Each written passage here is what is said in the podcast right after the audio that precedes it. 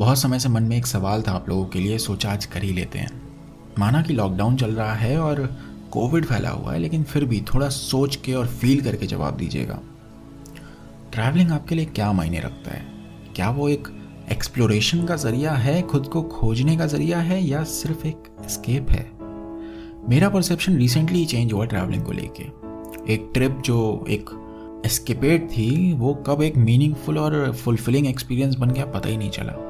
And that trip was to Banaras Banaras ने मुझे ये रियलाइज़ कराया कि it is not important to hurry and worry too much about checking off my must visit places list but rather उसे एक जगह को पहले इंजॉय करो जहाँ पे आप हो एंड फिर आगे बढ़ो।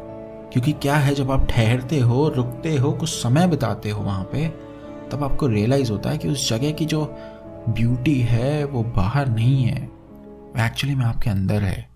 एंड जो हम देखते हैं it's just a mere reflection of what we are and what we feel from inside and जैसा कि नैना ने कहा था ये जवानी है दीवानी में लाइफ में जितना भी कोशिश करो, कुछ ना कुछ छूटे गई तो जहाँ हैं, वहीं का मज़ा लेते हैं ना। ये रातें, ये मौसम, ये नदी का किनारा, ये चंचल हवा, तभी फील कर सकते हो जब कुछ समय वहाँ बिताओगे।